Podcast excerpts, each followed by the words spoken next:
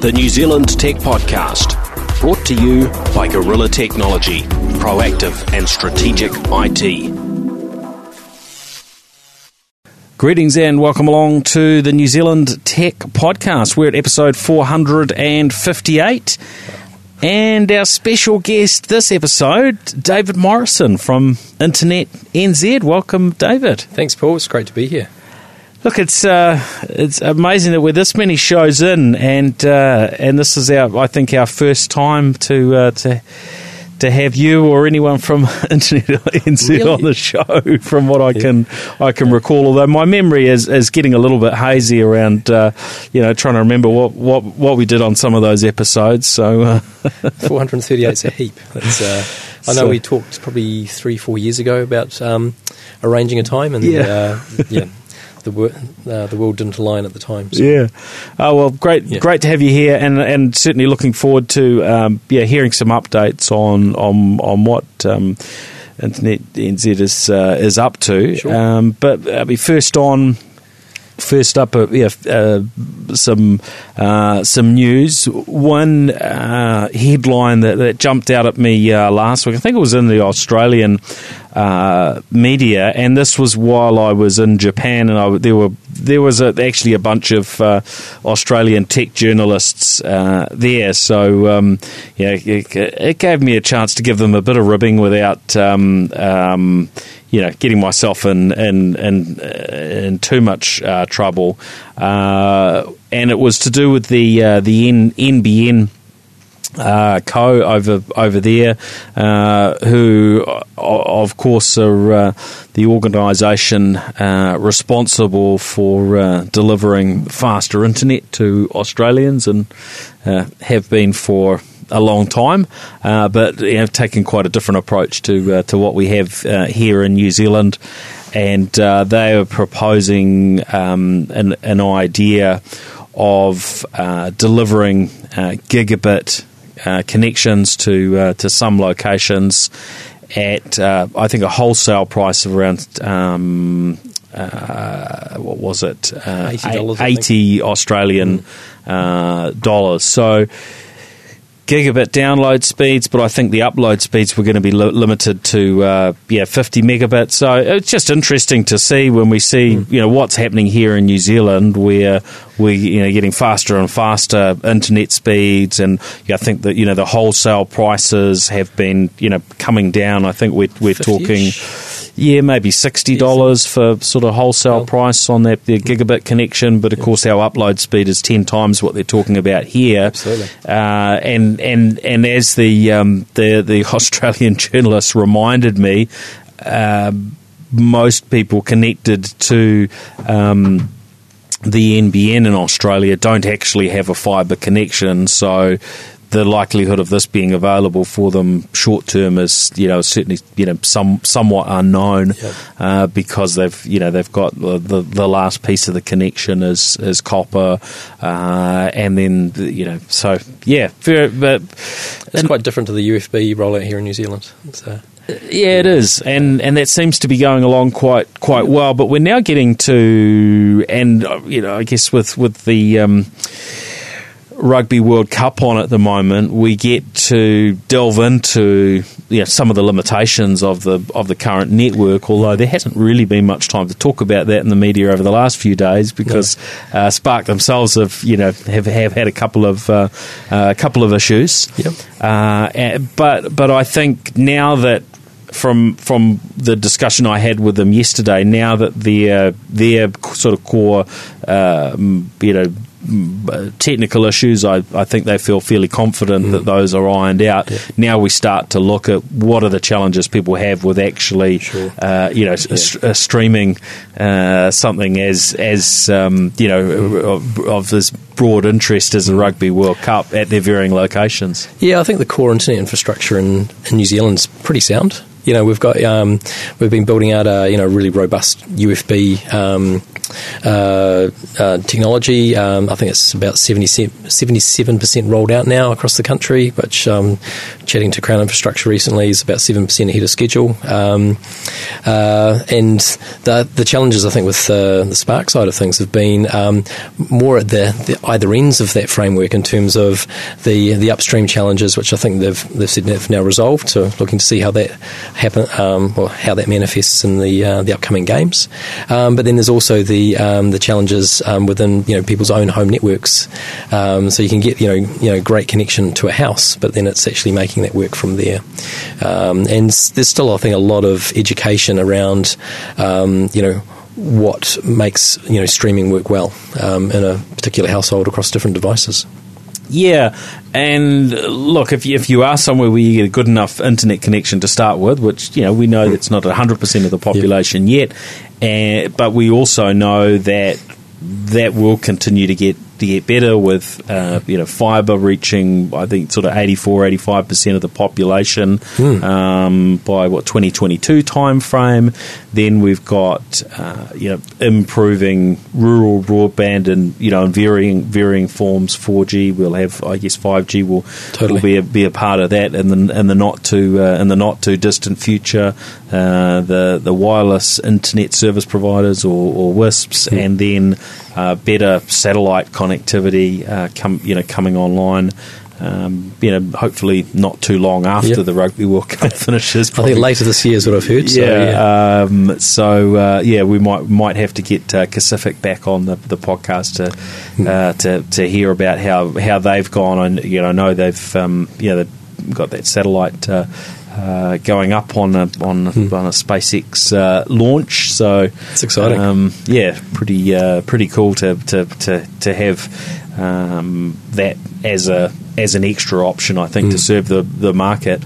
Um, but yeah, as you as you say, there's there's you might get reasonable internet to your home, and a lot of people have been going out and buying new TVs and so on, mm. buy a smart TV, so it's all nice and easy. But then maybe uh, they haven't run an Ethernet cable, it's too far, what have you, to their TV. Yep. Um, which look, the, you know, I think these days in our homes we, we, we tend to use Wi-Fi more more than anything. Which is, you know, very different to uh, you know what's typical, I guess, within a, a lot of hmm. um, you know commercial uh, premises.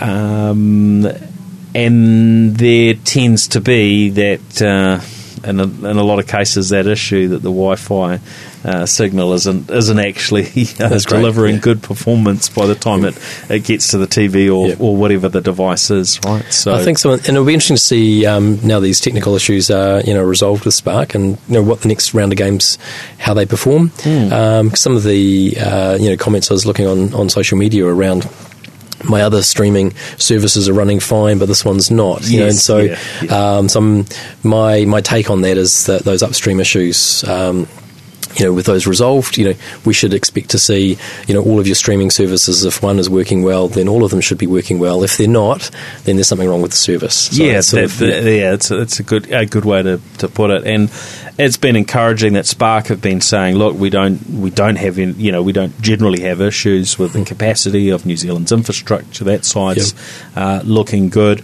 I think it became pretty clear from the discussion I had with Sky. If you join up the dots, and they they didn't they didn't name um, Akamai, but you know Akamai is the the um, I guess the, the, the, big global entity uh, that that you know caches lo- you know loads and loads of hmm. content, a pretty big percentage actually totally. of, uh, of of of what we consume online uh, is cached by them, or you know for bigger providers like Google and Netflix, they you know they're, mm. they're often big enough to have their own uh, you know caching capacity, which you know basically means servers or you know computers some somewhat close to us, you know, uh, to to provide us the content that we need without us needing to use our internet connection to link all the way back to the US or Japan or uh, you know somewhere else in the world. And it, and it certainly uh, seems like that there was there was a uh, a challenge in terms of how uh, how you know, Akamai were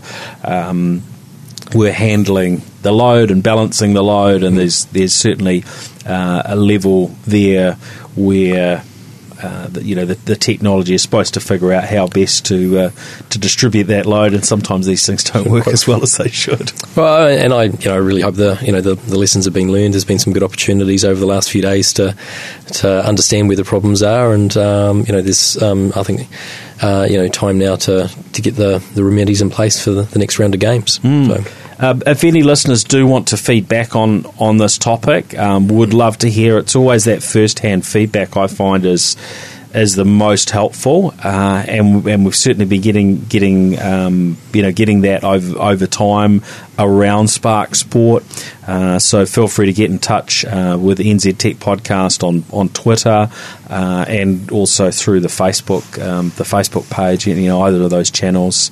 Um, it's yeah it's it's appreciated, and that information also helps me um, when I'm talking in the media. And of course, over the last three days, um, you know the phone's kind of been ringing off the hook. So I can imagine. Uh, you know, yesterday afternoon it was uh, yeah Radio New Zealand, and in the morning morning it was uh, TV3 and um, uh, did a couple of interviews for uh, for News Talk ZB. So um, you know that that feedback from our audience, you know, helps. Yeah um, with informing that, hmm. and and it also gets back through to the likes of, of Spark as well. Yeah. So, um, you know, it, it's not a waste of time, uh, you know, hmm. feed, feeding that stuff back. And I know there are other channels as well, and you know, I think it is important that we don't just sort of sit back and, and get upset if things aren't working, but we find that the channels that can uh, you know help can help, help help bring results. Totally. yeah. I mean, I'm looking at your um, uh, your survey on, on Twitter on the 22nd, um, and uh, I think th- you know even with the issues that were in play, 34% of your um, it was a small sample, about 92 votes, but 34% had a you know perfect, 17% great, a little glitchy for a few folks, and then 20% saying rubbish. You know, so yeah, well that yeah. Intri- hmm. that survey was interesting because I think that was Sunday night after, in in theory, everything was uh, yeah should have should have been working better. Uh, and those, I guess, those types of online surveys can be quite uh, quite variable in terms of you don't know who's who's voting, right? Um, yeah. But but you know, I just put it out there to get a little bit of a mm. handle and, and, see whether you know are we suddenly going to see everyone saying it's perfect? Mm. But um, even even when you know, technically it seems as, or, you know, I think there was a, a, lot of confidence from Spark, and Spark have a whole lot of devices as well that they're they're testing on and monitoring analytics on and actually yeah looking at. So um, when that when they pulled the plug on, or didn't quite pull the plug, but decided to make that switch on Saturday night, mm. They were able to use um, you know, I guess all those mechanisms to have a look and to say, hey, yeah, the, this isn't this it's isn't working at the, at the, at the level it, it, should in terms of the mm. experience. Um, the other bit I found um, curious, and they shared some data with me, and I don't have the. Um, oh, I don't know if I've got the exact numbers here in front of me. Let me have a have a quick look, but um, it was a very high percentage after they uh, they moved from uh, just delivering the the stream. Uh, here we go. So the peak on uh, Saturday night with the um, New Zealand, the the All Blacks um, versus, versus um, Australia, um, Australia um, South Africa. Um, they said they got to a peak of 132,000 concurrent streams. Right. And they, they their sort of design build when I spoke to them uh, maybe a couple of months ago was to be able to handle up to half a million concurrent streams. So wow. it was certainly well within that. Hmm. Um, they said after they um, they switched to uh, live broadcast through TVNZ Duke uh, for, for, for anyone that they didn't lose that many streams. So they went from that 132,000 concurrent streams, it dropped down to 126,000. Well, I would have expected so, more. So most, yeah, so most people. Mm still stayed with the with the streaming, and I think it, it, did even come up on the screen saying, "Hey, you, you know, you can you can access it this way." Which, as, if you were having well. issues and seeing the stream, you wouldn't have seen the message. Whereas if you, you were seeing true, it, yeah, true, you yeah. would have actually, if you're seeing the stream well and saw the message, you would have had the option to, to switch across. So yeah, actually, maybe oh, I'm not maybe I'm thinking of Sunday night that, they put that message up because on Sunday they did it on both. So I could be I could be off on that, that messaging bit. Um, but yeah, they, yeah, they certainly did that on Sunday night. Whether they did that on Saturday, my yeah, my memory's not not hundred percent on that. But yeah, I just I thought it was it was interesting that they didn't appear to lose to lose that many, and I think the the feedback generally was that um, that the consistency did. Uh, did improve, but this, I mean, that survey I did on Twitter suggested, um, yeah, either well, it suggests a lot of people were having problems on Sunday, but that could be to do with their internet connectivity. It could be that um, those that responded were just those that didn't you know, didn't Yeah. have a great connection or what what have you. I, think we you know we have to keep uh, listening to uh, to feedback and your point around. Well, if you if your Netflix and your everything else seems to be working okay, but your uh, sports uh, streaming isn't, then that, that would would tend to suggest there's maybe something not not Yeah. quite right. I mean, I, I've got a few of the um, streaming services that um, so we use like TVNZ on demand. Uh, we've got um, uh, we dip in occasionally into uh, Amazon Prime and uh, Netflix, and I actually find the the, the different um, uh, you know streaming software perform quite differently from each other. uh, You know, Netflix is generally a much more responsive app than say the um, Amazon Prime one, but bit slow to load and switch between things. Uh, the TVNZ app um, uh, takes a while to get a stream up and running, but once it's running, it's fine. Um, so uh, I think there's also things that can be done to improve the applications themselves on different TVs, um, and so there's also uh, considering the age of TVs as well, and whether you know people are trying to, you know, watch stuff on you know older screens, and it really depends on what kit they've got in the home and, and what they're trying to watch it on. Yeah, and look, I, I wonder about those who have gone out and bought an LG TV, for instance, where initially Spark expected to be able to, you know, people to be able to watch on, I think, 2017, 2018, and 2019 TVs, and Yep. then in the end, it's I think only made available. The app's only available now for the 2019 TVs, Right. And of course, a lot of TVs being sold this year are actually last year's model. So there's maybe Yeah. some consumer things there. If you bought one of those or a family member did and it's not working, I guess there, there's a potential you could go and uh, go and swap that out. But it, uh, the impression I was given uh, by Spark is that they are expecting to still be able to backfill the app to those TVs, but it's become more of a challenge than what they thought. So, you know, give give a 2018 TV another you know few months, and it might well have the app. Not much use for watching the Rugby Rugby World World Cup, Cup now. Um, the device it seems to be um, very common and and yeah, reasonably affordable. Wi-Fi only is the uh, Freeview. Um, it's called Smart View, little dongle type thing. It's kind of a, a very small puck uh, that you know plugs into uh, plugs into the TV. And I tried that. That was one of the one of the gadgets I tried out over the weekend, and it, and it se- seemed to work uh, very well with with the broadband we had. But I also use the Apple TV, which has the benefit of having an Ethernet port into it. So Sure. From consistency, um, my smart TV is a is an older, yeah, I think it's I know, pre twenty seventeen, um, and not you know not able to actually run the Spark Sport app. Yet it, Yeah. it runs Netflix and Amazon and Sure. you know other stuff. Just just I haven't even checked to see what mine whether mine runs it or not. Uh, Yeah. We've got a relatively new TV and Yeah. upgraded for the first time in probably a decade. We've had a really really old TV for quite a long time, so it's uh, Yeah. it's quite transformational going to a the you know something with a bit more resolution than uh, than we had previously. So. No, interesting. It'll be it'll be interesting to see how the uh, the next games go. And, um, but I I think what it does highlight is the um, the reliance um, that we're having as a country, moving more and more into streaming services, and uh, you know that core internet infrastructure that we have across New Zealand. You know, continuing to build that out, and um, you know we're seeing um, ISPs, you know, more and more offering unbundled plans, increasing um, more and more gigabit services.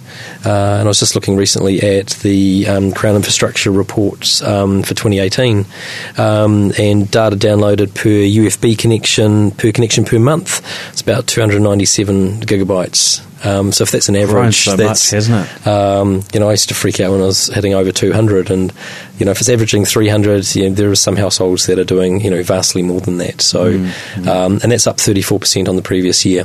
Uh, so, uh, I think as a nation, we're going to be consuming more and more through that infrastructure. Hmm. So, Yeah, yeah. Um, now, I didn't manage to squeeze it into the show last week, uh, but it was um, worth a, a mention was uh, Acorn uh, TV, which is a, I think it's a, a English company, but they're operating in quite a number of uh, quite a number of markets, and they're streaming uh, a bunch of British uh, TV content at the at the moment. Um, Doc Martin, what do we got? Line of Duty, Broadchurch, uh, seasons of uh, uh, Grantchester, which is a 1950s detective uh, drama, um, and they're producing some of their own content. There's you know a, a, a bunch there, uh, and it's I guess it just adds into the um, you know the many choices that we have for uh, for streaming content, but there'll certainly be some situations where this is you know this is fulfills a, a you know a, a segment um, yeah of the of the uh, of the market, and yeah somebody I, I came across in the last few days. This was you know I think it was just what their parents wanted or they wanted uh, in terms of this was the, the, the UK type uh, Yeah. English TV content that they uh, that they enjoy. So um, yeah, Well, I think it's interesting that uh, seeing this coming out, and um, um, mentioned to you earlier around uh, you know Disney Plus coming out uh, later in the year. Uh, we're seeing um, more and more um, pay per service, more, um, sort of streaming services coming out.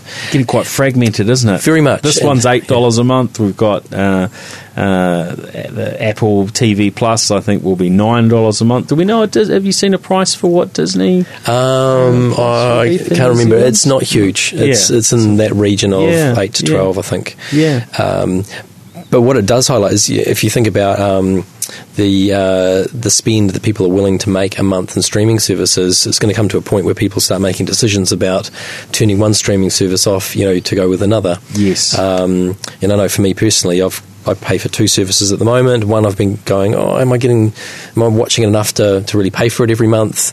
Um, you know, if one of these new services comes along and it's like, oh, actually, that'll tip me over the over the mark to, to drop one and pick up another. So we could see um, with this fragmentation, I think we'll start seeing a um, you know fragmentation of that market share and Yeah. people um, making more decisions about um, you know what services they really want to watch. You know, rather than just having something they can turn on whenever they need to. Agreed. Yeah. Um, yeah. Disney Plus uh, launches November nineteen. It's going to be nine dollars ninety nine. So yeah, Yeah. another one to uh, to add add into the uh, add into the mix. Um, also on subscription services, I see today that uh, Google are going to be jumping in with their Google Play Pass, which.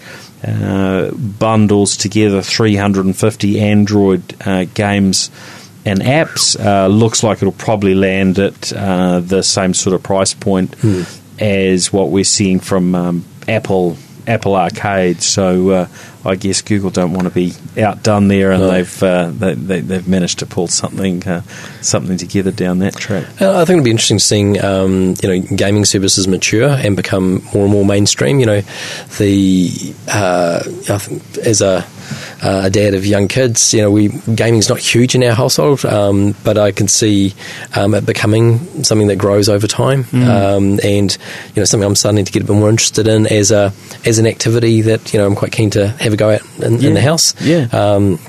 Whereas it's probably been a, uh, I guess, a sort of stereotypical, you know, um, teenage young lad sort of tinkering away, um, you know, on a game. It's becoming a lot more mainstream, um, and more and more of these services coming out. I think will, um, you know, add to the proliferation of content that's that's out there and the choices that people have. Now, uh, looking back at last week, I was uh, I was in Tokyo with uh, with HP for uh, two, two, two or three days, and the event that I, w- I was at sort of del- delved into uh, a little bit of how our our ways of working uh, are changing. Um, and uh, I mean, Asia is certainly a place where we're seeing the the rural population sort of converge more and more on cities. Hmm. Uh, so there was a, there was sort of talk around that, around the, the, the change in sort of where we work from, the, the gig economy type thing, where you know people do a bit of work for this entity and a bit of work for another, and don't Hmm. necessarily have a you know a fixed place to work from. Uh, we now able to work from uh, aeroplanes in a in a you know, in a connected manner that we weren't you know that too too. It used to be my sanctuary, you know, going flying somewhere and not being able to connect. But uh, sort of having it available in a flight these days sort of almost makes me feel compelled, like I need to connect in you- and check on things. But I, um, I'd, I'd missed that time on uh, on the, the you know sort of longer Air New Zealand flights up to the US and Mm. so on. That was always yeah, as you say, it was kind of that just uh, switch off time. So I'd, I'd sort of forced myself to anyway take a bit of a, a break at. Uh, at, at times can be good uh, good thinking time. Mm. Um, well, last week I was on Qantas, so uh, you know again uh, you know a plug for the the the, the um, the Kiwi versus the Australian side because they don't they don't actually and and maybe this is a good thing in some ways, but they don't have uh, internet on their international flights. Um, uh, versus uh, in, in New Zealand, so uh, I, remember uh, probably about um, uh, four years ago, we took our, our family on a on a um, bit of a trip, and uh, in the space, I did a work trip and then a family trip. But in the space of about four weeks, um, I was accessing the internet, you know, ten kilometres above sea level on a plane, and then um, we were in a um, uh, in a train going through the um, the channel. Yes. Uh, and you know, unbroken high speed internet. You know, you know, underground, under the ocean. Um, phenomenal. You know, Amazing, it's isn't it? available everywhere. Yeah, and uh, yeah. And I look at um, uh, you know young folks these days. Um, you know, internet access is the first thing they search for wherever they go. You know, where can I get Wi-Fi? And um, you know, kids come to visit home, and it's like, what's your Wi-Fi code? Um, Yeah, it's it's, yeah. um, it's almost like breathing. You know, it's, Yeah, yeah, it's, it's become um, yes, yeah, such, such a key, such a key thing. And I mean, I still look back not that not that many years as a as a youngster when the you know the internet sort of was uh, yeah technically existed. Um, you know, my father worked in the in the world of uh, the universities. At the, he was at the Canterbury University sort of maths department, working in a in a uh, in a tech uh, type role there for a pretty lar- large um, uh, chunk of his career. Um, and you know, whilst he would have had internet and email and so on there within the university, I was interested in technology topics and was going off to the library to you know pick up outdated information printed on in these things called books, um, and you know to just to think of the pace at which we can get access Oh. to information today, and which we can share information and collaborate.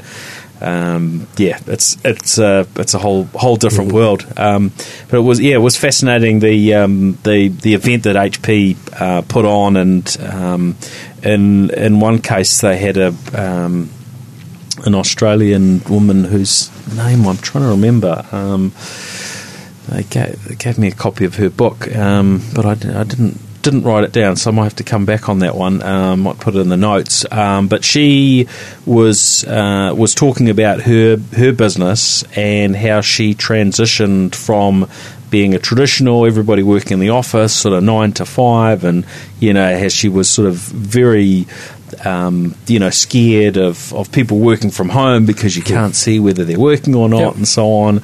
And then how one of her her um, uh, key people, I think it was sort of her you know, her, her right hand woman, um, you know, a very key part of her business, you know, came to her one day and said, "Oh, I want to uh, I want to go and, and travel." And um, yeah, I'm going to be in South America for whatever the period was. It was maybe you know two months or or more, and and then uh, dropped on her and said, "But I'm happy to keep going with the workload that I've got, and to take the work and and, and do it with me around my travel." And when she sort of weighed that up of, of losing such an important person. uh, and uh, and that began a journey for her her business Mm. to you know a whole whole new way of uh, whole new way of working, and um, and and in fact when this particular staff member uh, you know came came back. Um, you know, she said, "Well, actually, I don't want to be in the city anymore. I, you know, I want to be further out where you know the lifestyle's a little bit better. I don't have to deal with the traffic." It's certainly becoming And, way more uh, popular now. yeah, Uh, I've got a friend um, went to high school in Dunedin. He's a, um, a senior software developer for uh, an open source um, um, platform, and he is the uh, he's a team lead for. Well, I'm not sure of his official title. I think he calls himself a code ninja, but he's uh, but he leads a, um, a global team of developers Yes. um, who all don't work in the same office. You know, he, he works from home from a, a little shed, um, and they um, they meet up globally a few times a year, plan out um, a series of sprints and their priorities for for the upcoming quarter, uh, and then you know collaborate at, at all hours. Um, so he's he works weird hours, um, but he has the flexibility to you know engage as a as a family man and and um, do the working side of things as well. I think I think it you know it's very cool to see that, and it, and I think it it has been mostly led by the the tech firms and the you know Mm. software um, you know companies and startups and so on. But we're now we're now started you know we, well uh, we, we're yeah we're certainly seeing Mm. that spread spread a lot more. And I think we're seeing, um, in terms of the mainstream adoption, um, uh, is um, the increase in flexible working practices. So allowing, so I know um, even at Internet NZ, we have, uh, um, you know, all of our staff have the ability to, to work from home, you know, um, when it's required. Um, you know, if you've got a sick kid, you can you can be home, you can still work. Um, we've invested quite a bit in improving our, our meeting room technologies. Um, so we've now got the same kit in all of our offices, um, which means running video conferences with folks who are offsite at home back into our meeting rooms. It's just seamless and it works incredibly well. Fantastic. Yeah. Yeah, and I th- I think every time I hear more of these things because within um, within my main business within Gorilla, I mean a lot of what we do is face to face with customers and so on. And so, you know, keep and there's a level of that that we do do, but it keeps pushing me to think, well, you know, what can we do next? How do we, Yeah. you know, how do we make sure that um, you know we're creating the best environment for our team, and then also it's how do we have to, um, you know, keep evolving what we offer uh, to support our clients because they're also working, you know, in different hours. Yep. So, you know, I, I would prefer if we could, you know, limit limit the hours to serve the customers. So, so our team aren't having to do things nights and weekends Yep. from a perspective of having empathy for our team. But you've got to have uh, empathy for, uh, you know, for those you're working with as well.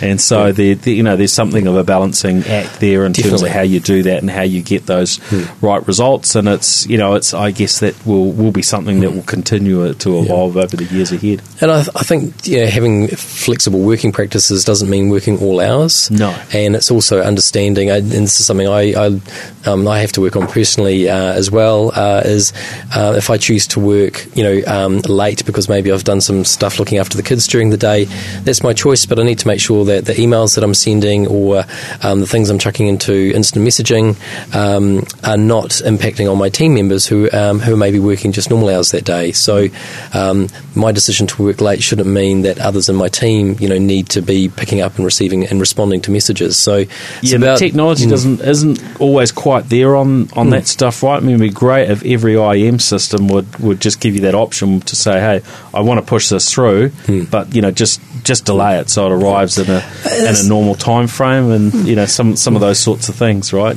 And it's about building, um, so I guess, cultural norms in terms of how you use these tools. So, Yeah. you know, things like Slack have, you know, um, do not disturb features on them, um, but you can overwrite those if you, um, you know, use a, a direct um, app message on someone. Yes, yeah. Um, so it will pop up on their phone. So I think uh, as a team agreeing, you know, what the norms should be and sticking to those, I think are really important. So Mm, it's about, you know, technology, people and process, not just the tech. Yes. Um, but it's, uh, you know, we have a world where we can be a lot more flexible. We've got you know improving internet connectivity that allows us to work from anywhere. Um, we've got these tools that allow us to work from anywhere. I mean, we're sitting here with, with laptops connected and um, you know able to, to do pretty much anything we need as if we were at our own desk. Yeah. And, uh, I think it's wonderful. It is. It's very cool. Um, so the the sort of the the highlight, I guess, of the or the focus uh, for HP's event, as well as sort of talking about those things of, of you know the, the change of, of work and and so on, uh, because they're a they're a, they're a product company. Uh, is their new laptop that's uh, launching? I think it's going to be available sort of November type time frame. Uh, it's called the HP Elite Dragonfly, and uh, you know, Elite being their sort of enterprise business class, um, you know, range of uh, devices. Is a sub one kilo uh, laptop Nice. with a I think it's about 13 inch uh, screen up to uh, up to two terabyte worth of SSD type storage, 16 gigs of RAM, varying varying screen options. I think from you know touch and non-touch, and you know 4K uh, type resolution. Um, SIM card, so you can. It's designed to be, I guess, that that device that has you know a reasonable amount of you know power and performance, uh, but is small enough and, and light enough just to be able to take take Yeah. wherever. Um, and then it's a sort of magnesium alloy, um, you know, build, so it, it actually actually looks quite nice. Um, so yeah, nice nice to see uh, that as time goes on, we're getting. I guess more sort of niche offerings in terms of you know hardware. It used to be that you know there was kind of one ThinkPad, and you know HP had uh, had one or you know a small number of devices. In fact, somebody shared with me the other day. Um, a story. uh, Now I'm trying to remember whether it was that they. Oh, I think yeah, um, someone who's been been on the show, and I think he must have uh, worked for HP at, at- for a time, or or worked with HP.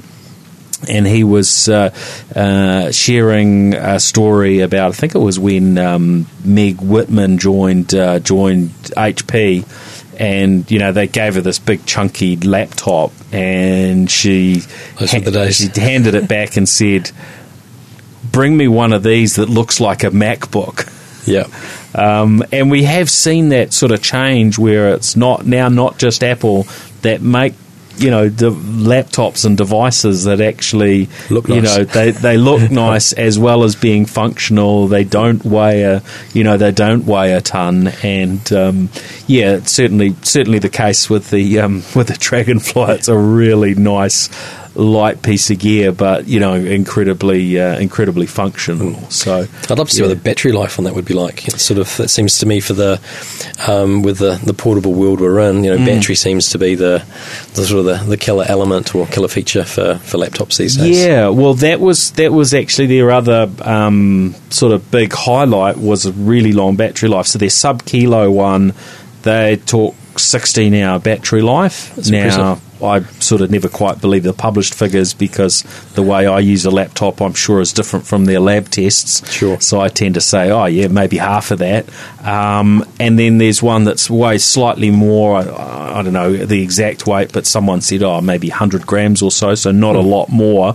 Uh, that would do 50% more. So up to 24 hour That's battery life. So you know that that would cover the working day for probably Yeah, most of us if we couldn't get near Yeah.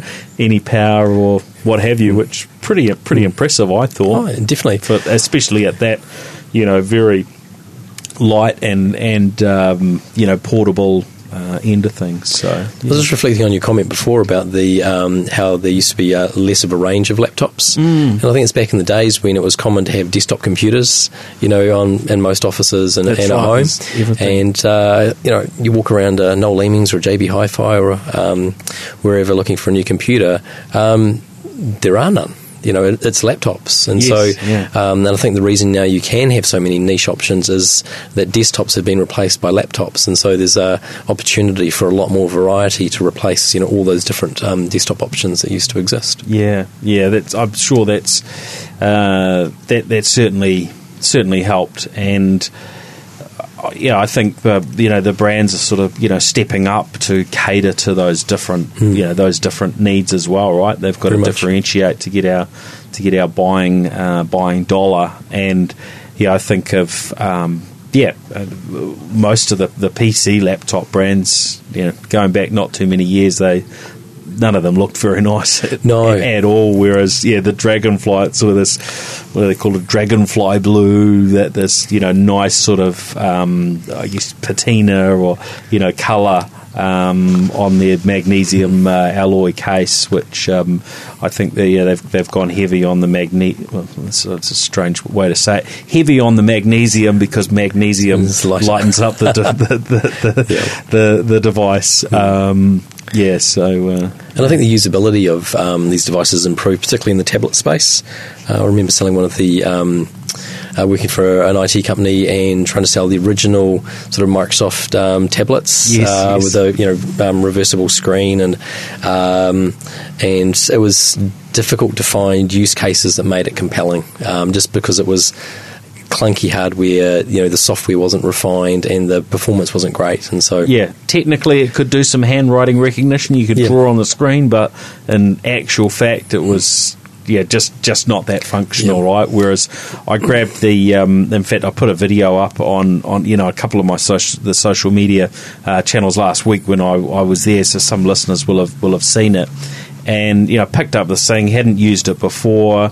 Someone just sort of you know grabbed the camera and, and um, and and and you know shot sort of 30 seconds of video and picked it up grabbed because it uh, I think it comes with a stylus or it's an, op- an optional so you can scribble on the screen and it's got that, that what they call X360 in the HP world which means you can fold the screen back on itself. So you know flip that over and started you know scribbling on the screen and uh, yeah it was it was just so functional and so so easy to use. So we've certainly come a long way Certainly. um, you know, from from that perspective with, with with the software.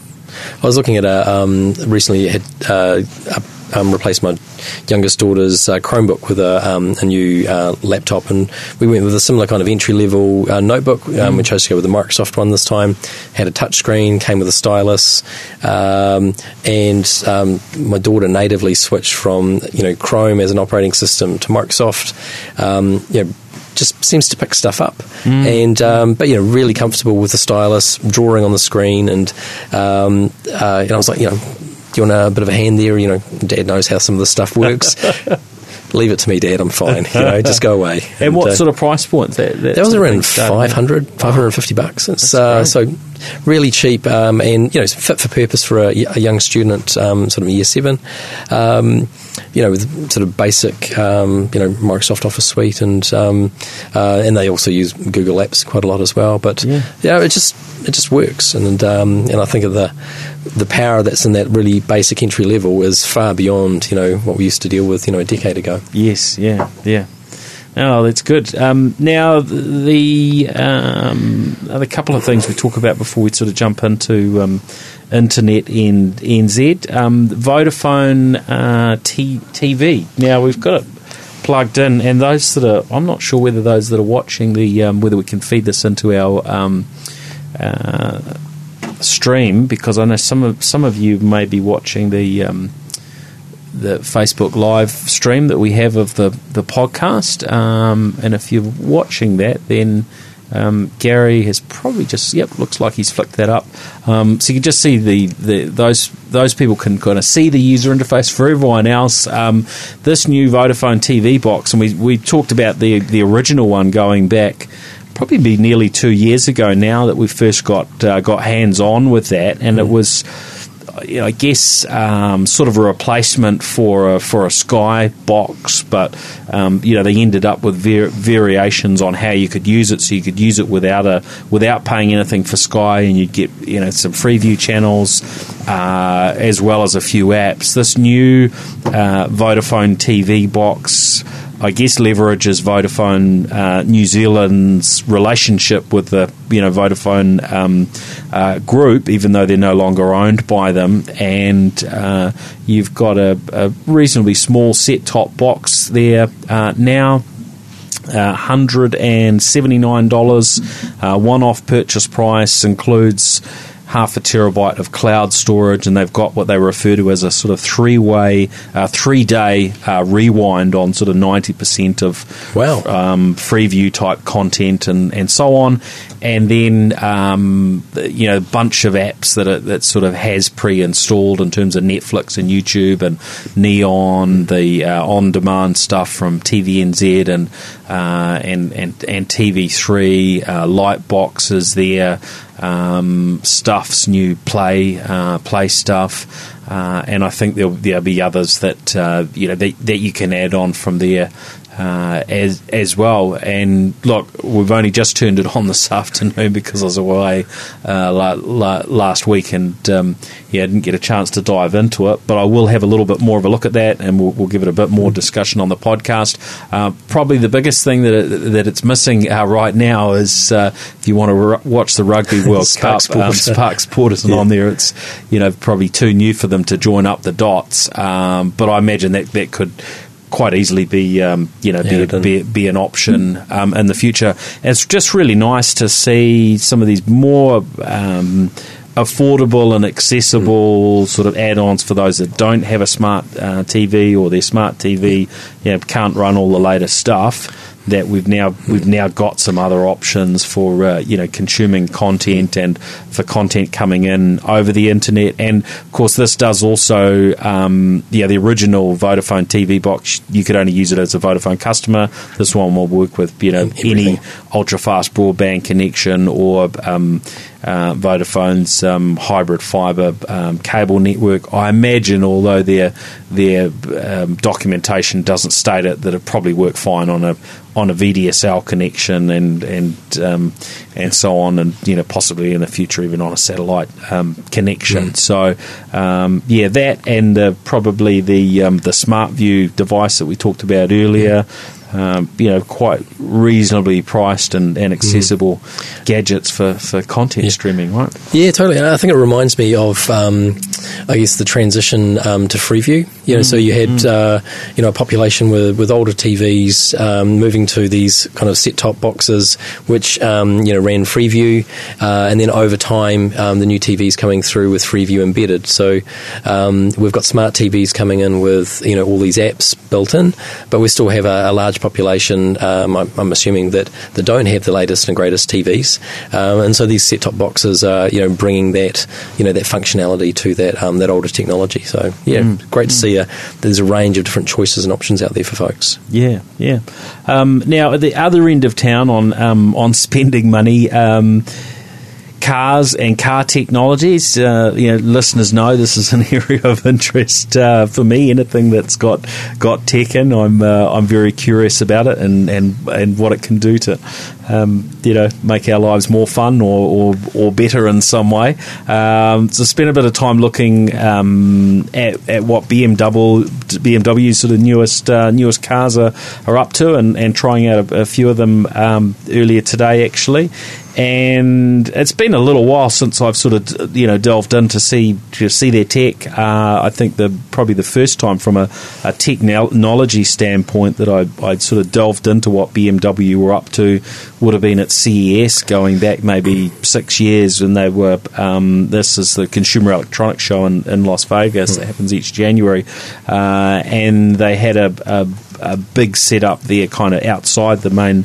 uh, show, where you could see their new uh, i3, their new electric, um, you know, car, and that was a whole new platform and a you know whole new array of, of technology, and very much sort of a tech-enabled uh, car at, at the time. Um, and of course, that's you know they're still uh, you know still being sold uh, today.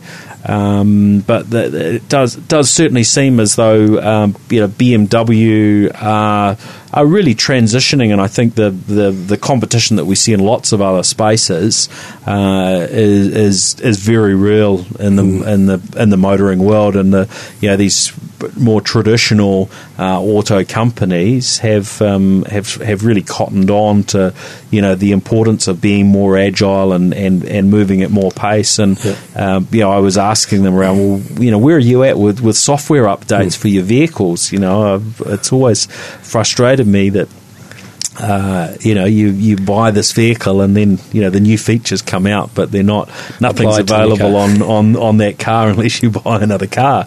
Um, and up until last week, I'd never purchased a, a, a, a new car. You know myself Hmm. ever, um, and you know pushed by the the, the tes- Tesla's technology, I, uh, I I succumbed after uh, you know placing a reservation back in 2016. Wow. and, uh, uh, and bought that. But uh, look, you know, BMW doing some some cool stuff, and and um, you know, one of the things that uh, came through as a software upgrade for um, Teslas this year was this ability to uh, you know tap into all the cameras that are in the uh, in the car and actually you know record footage back to a USB stick rather than have to plug in a you know a dash cam and run a wire down and so on.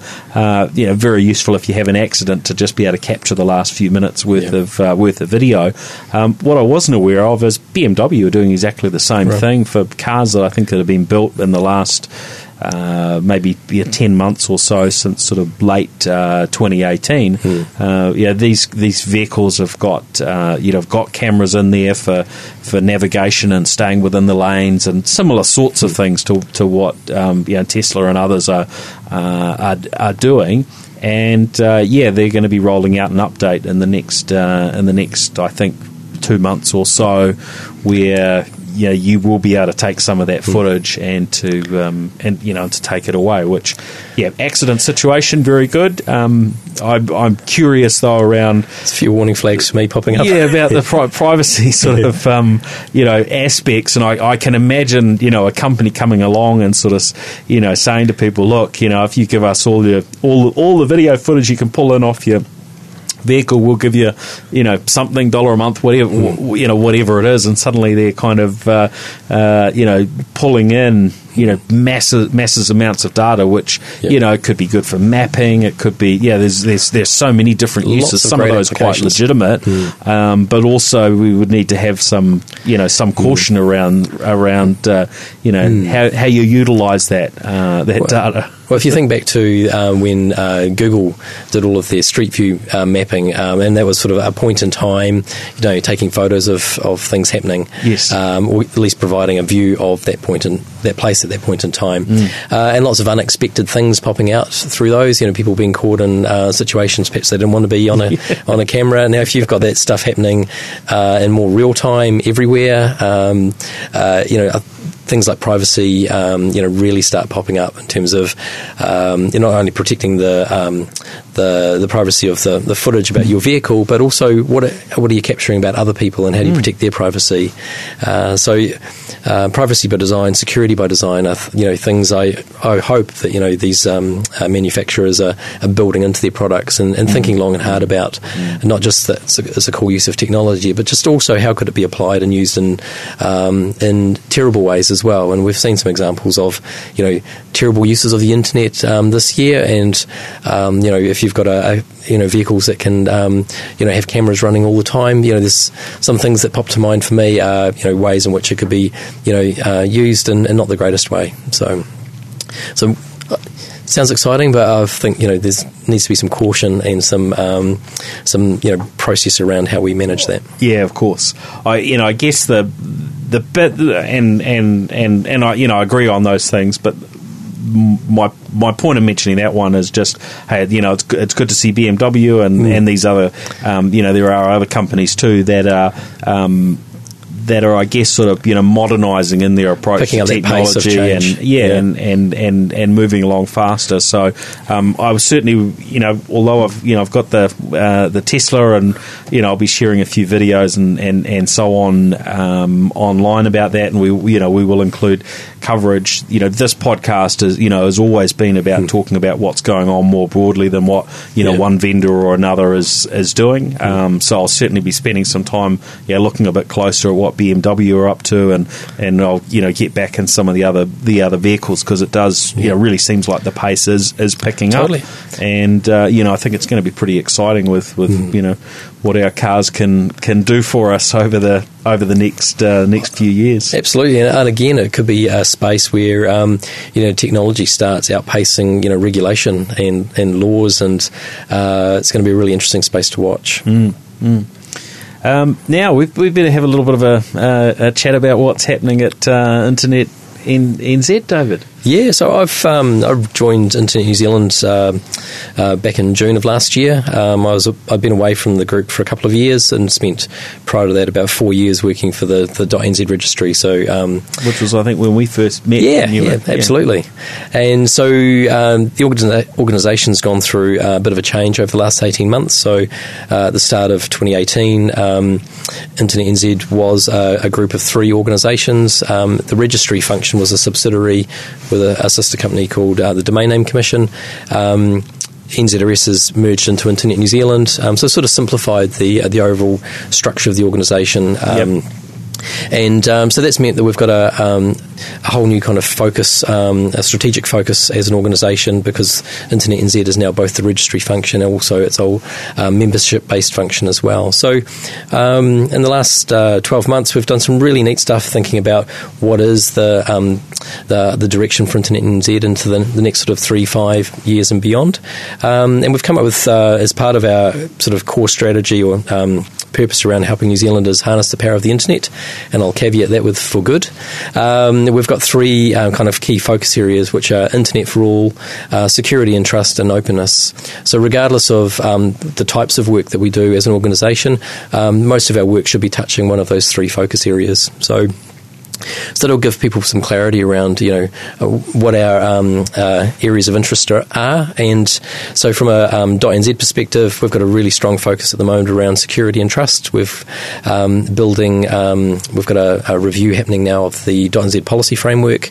Uh, we've got an external. Um, um, group of advisors that are working on um, providing Internet NZ with some views around what are some of the issues that are um, that need to be considered around um, the .nz domain name space, um, and we'll look at then how that folds into a reviewed um, and revised policy framework. Um, we're also looking at how do we look at security across the whole ecosystem of, of .nz as well. So with our we have a channel of registrars that sell domains to the public. They have channels of resellers that sell, and across that whole ecosystem, how do we strengthen and build um, security across that.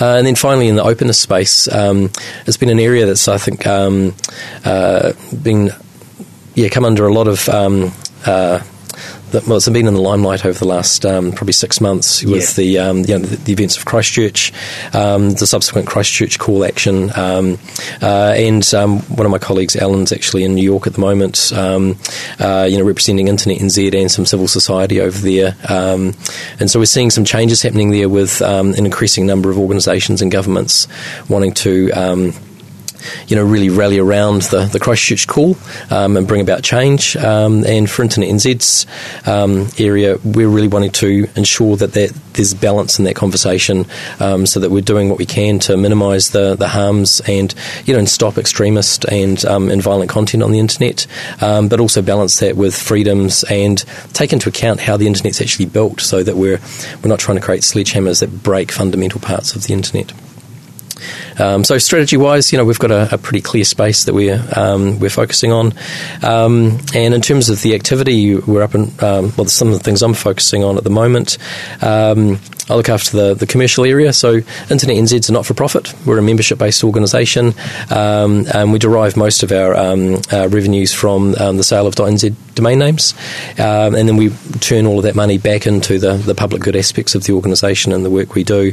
I think last year we through a series of grants, sponsorship, um, we gave away over 800,000 um, New Zealand dollars.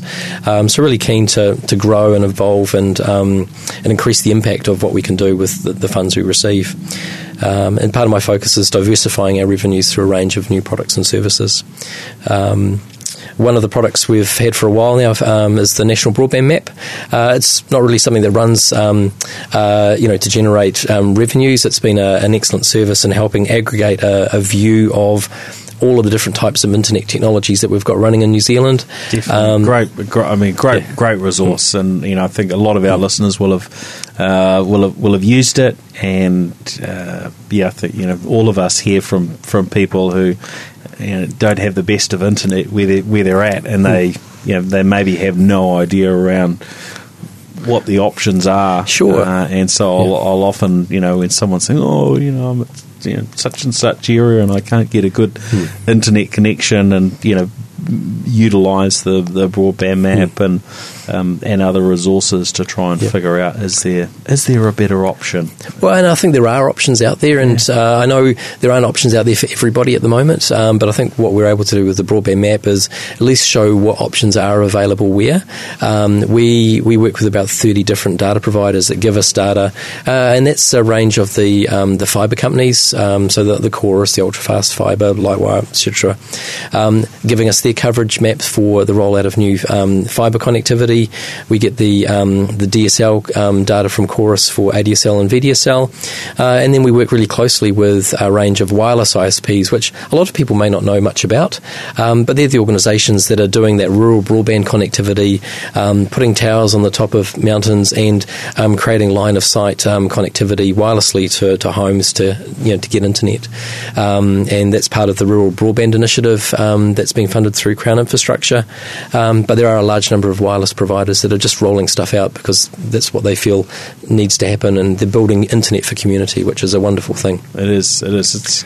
Uh, it's it's very pleasing to to see the way that um, yeah those communities and and um, know individual uh, families are able to be you know connected up Hmm. when they're maybe not able to connect to uh, to fibre, and Yep. you certainly hear frustrations of of people on I do anyway on a regular basis. There's fibre running straight past my front door, and it's I wanna plug you know, into it. yeah, it's uh, it's it's not not quite as simple as that when No. it's the the connection that runs from one city to another. You can't just uh, Yep. you know uh, tap in and, and, and hang off that. So Yep. um, you know these. Um, uh, wireless internet service provider type options and um, uh, yeah, the varying um, you know, rural broadband sort of connectivity uh, pieces are, I think, incredibly important. To, Absolutely. to us. Um, and so we've we've had the broadband man broadband map kicking around now for about three and a half years, um, relatively unchanged. And so we're now embarking on a on a roadmap of improvements. Um, uh, and I was just showing you earlier um, today some of the um, uh, what our new site um, you know is going to look like. Um, and we're looking to improve the functionality, increase the ability for us to add new layers of information in. Um, and one of the areas I'm interested in adding in is potentially um, satellite connectivity, so that if there is no coverage in a particular area, we can also showcase, um, you know, kind of a, a, last technology of resort. Um, but it may not be a last um, technology with things like the Kacific um, satellite coming out. You know, you're going to get increased um, uh, performance um, through that, and I'm aware now that there are some, um, you know, unlimited plans for satellite connectivity. It's not as expensive as it used to Yeah, be. no, I mean there. Are, I think there that's available now at sort of sub two hundred dollar price points, and when Hmm. Kacific comes out, their performance will will go up. Totally. Uh, so yeah, that's. Uh, that's that's a big change from, from Yeah. where, where we were, uh, uh, you know, even probably a, a year ago. Yeah. um, or not too, yeah, not too far off that. Now, have you been to one of our NetHui conferences? I have, Cool. yes, so we've got yes. our, our um, annual NetHui conference running uh, next week in Wellington at Te Papa on the 3rd and 4th of October. So um, uh, we're expecting probably around about 350 folks um, to that. Um, and one of our um, key highlights, we've got um, uh, Prime Minister um, Jacinda Ardern, um, one of our keynotes. So that's um, being excellent. Um, and a big focus for NetHui is um, looking at um, sort of safety inclusion on the internet um, in the light of um, you know the events of Christchurch, um, subsequent Christchurch call activity. Um, we've been quite heavily involved um, in supporting um, that activity, um, and it's um, you know pleasing to see. I think uh, I just saw today uh, there's about 31 countries and um, two new organisations signing up to the Christchurch call. So um, it's building some momentum um, in terms of um, people being focused around um, looking at how we can reduce the harms on the internet, um, but still balance that with the freedoms and the functionality of keeping a, an open internet possible. So. Um, that's, uh, there's challenges to, to navigate, but you know we're really proud of the, I guess, the potential that the internet can bring in terms of creativity and, and the openness of it. Yeah, yeah. Um, Hmm. what can you tell us about the the new um, this new DNS um, Yeah. you know firewall um, So offering that you're going to bring into the local market? So we've got a new product, um, so uh, which we're looking to uh, launch um, next month. We'll be soft launching with a, a few early bird customers, um, getting it bedded in. Um, but effectively, um, we've deployed some uh, DNS infrastructure here in New Zealand, uh, which backends into um, uh, um, a malware protection or malware threat feed um, that's uh, from uh, available from a global provider. And that gives us the ability to uh, allow organisations to divert their DNS traffic through to this um, security product um, and effectively have their DNS um, traffic scrubbed for, for malware, um, phishing, ransomware. Um, and if you look at the CertNZ data, um, each quarter that comes out, you know, that stuff just continues to increase. Yes, so we're, as part of our focus on security and trust, we're wanting to provide a, a really accessible product that's quite simple to implement, no hardware, it just enables enables um, uh, folks to be able to um, point their DNS um, to the service. A couple of caveats with that. Um, uh, initial focus is going to be on businesses who typically have a fixed IP connection. Um, uh, if you've got a changing IP, which most residential connections do, it's going to be a little bit more challenging. So we will be implementing it in stages. And our focus is to uh, roll it out through managed service providers. So, um, you know, organisations like like your own um, that provide technology services to to businesses, providing that as a, a service that they can um, embed into the services to their customers. Yeah, um, so it comes with um, that malware protection as um, by default. it does include some content filtering options as well, and in line with our uh, recent uh, published views around blocking or not blocking of content. Um, we're really uh, advocating the, the decision about what to block to be pushed to um, the edge as much as possible. So um, we're wanting organisations to be able to make decisions about what te- you know what categories of content they may want to, to not see in their organisation. Um, and I think moving beyond that, once we've got it bedded in, uh, looking at how we may be able to offer a residential or family services for that as well. So um, it's just about trying to minimise the harm that's out there, but still provide a, you know an open internet that people can can access and, and innovate on. Well, it's great. Mm. it's good. It's good to see you've got lot, lots of things going on. Uh, probably too many things, but it's um, you know I'd get bored otherwise. Yeah, yeah. yeah. Oh well, that's uh, that's excellent. Well, thanks everybody for uh, for listening in to the New Zealand uh, Tech Podcast this week. Now, um, David, what's the best way for people to sort of keep up to date with what's happening at Internet New Zealand? Sure. So um, our um, website internetnz.nz is probably the um, the key place to go to um, as we launch um, uh, or as we've um, work across the um, all of the work we're doing. Um, we tend to publish quite a lot through our blog and news feeds on there. Mm. Um, we're uh, on Twitter at Internet NZ, um, uh, also on LinkedIn and Facebook as well. So you know, pick your, your preferred social channel or yeah. Um, hit us up on the website. and I'm uh, if people need to connect with me on LinkedIn, just uh, go to davidmorrison.nz and yeah, more than happy to connect and chat with folks that want to talk about the work we do. Much appreciated. That's excellent. Cool. Good, good. And uh, you know, listeners who are looking for more podcasts to listen to, uh, just a reminder podcasts.nz uh, and there's a few shows that aren't quite so New Zealand focused at worldpodcast.com. Uh, of course, we've got the uh, the EV podcast, which is which is one that's had uh, a lot of interest over uh, over recent months. Uh, we have the New Zealand Everyday Investor. We've got the New Zealand Wine podcast. you know, bunch bunch of shows there, and and certainly um, you know there'll be more coming on on stream in the future. So uh, if you're not across those, uh, you know, well worth having a look and uh, and having a listen. And uh, yeah, a reminder again to uh, to follow New Zealand Tech Podcast across the, the varying channels uh, because this month, as we we probably next week, we'll announce the new partners that have come on board to support the show. that means we're we're going to have a little bit more resource to be putting out more content across different different channels and um, you know always certainly always encourage uh, feedback uh, from you. So if there's something you're looking for from the show that you think would would, would help you indiv- uh, individually help your organization or you know your community in terms of what we're covering uh, definitely want to want to hear about that. Um, but yeah if you if you're following on the uh, those varying channels um, we'll be on uh, have a NZ Tech podcast um, uh, channel or, or you know company type setup. I think it comes under uh, now on uh, on LinkedIn as well. So we'll be starting to uh, uh, put out a lot more um, through through sort of those social platforms uh, and and the likes of YouTube and, and mm. Facebook as well cool. in terms of video. So oh, exciting times! Yeah, lots lots going on. Yeah. So yeah, all right. Well, thanks everyone for listening in. We'll catch you again next week. Cool. See ya. Thanks the New Zealand Tech Podcast, brought to you by Gorilla Technology, proactive and strategic IT.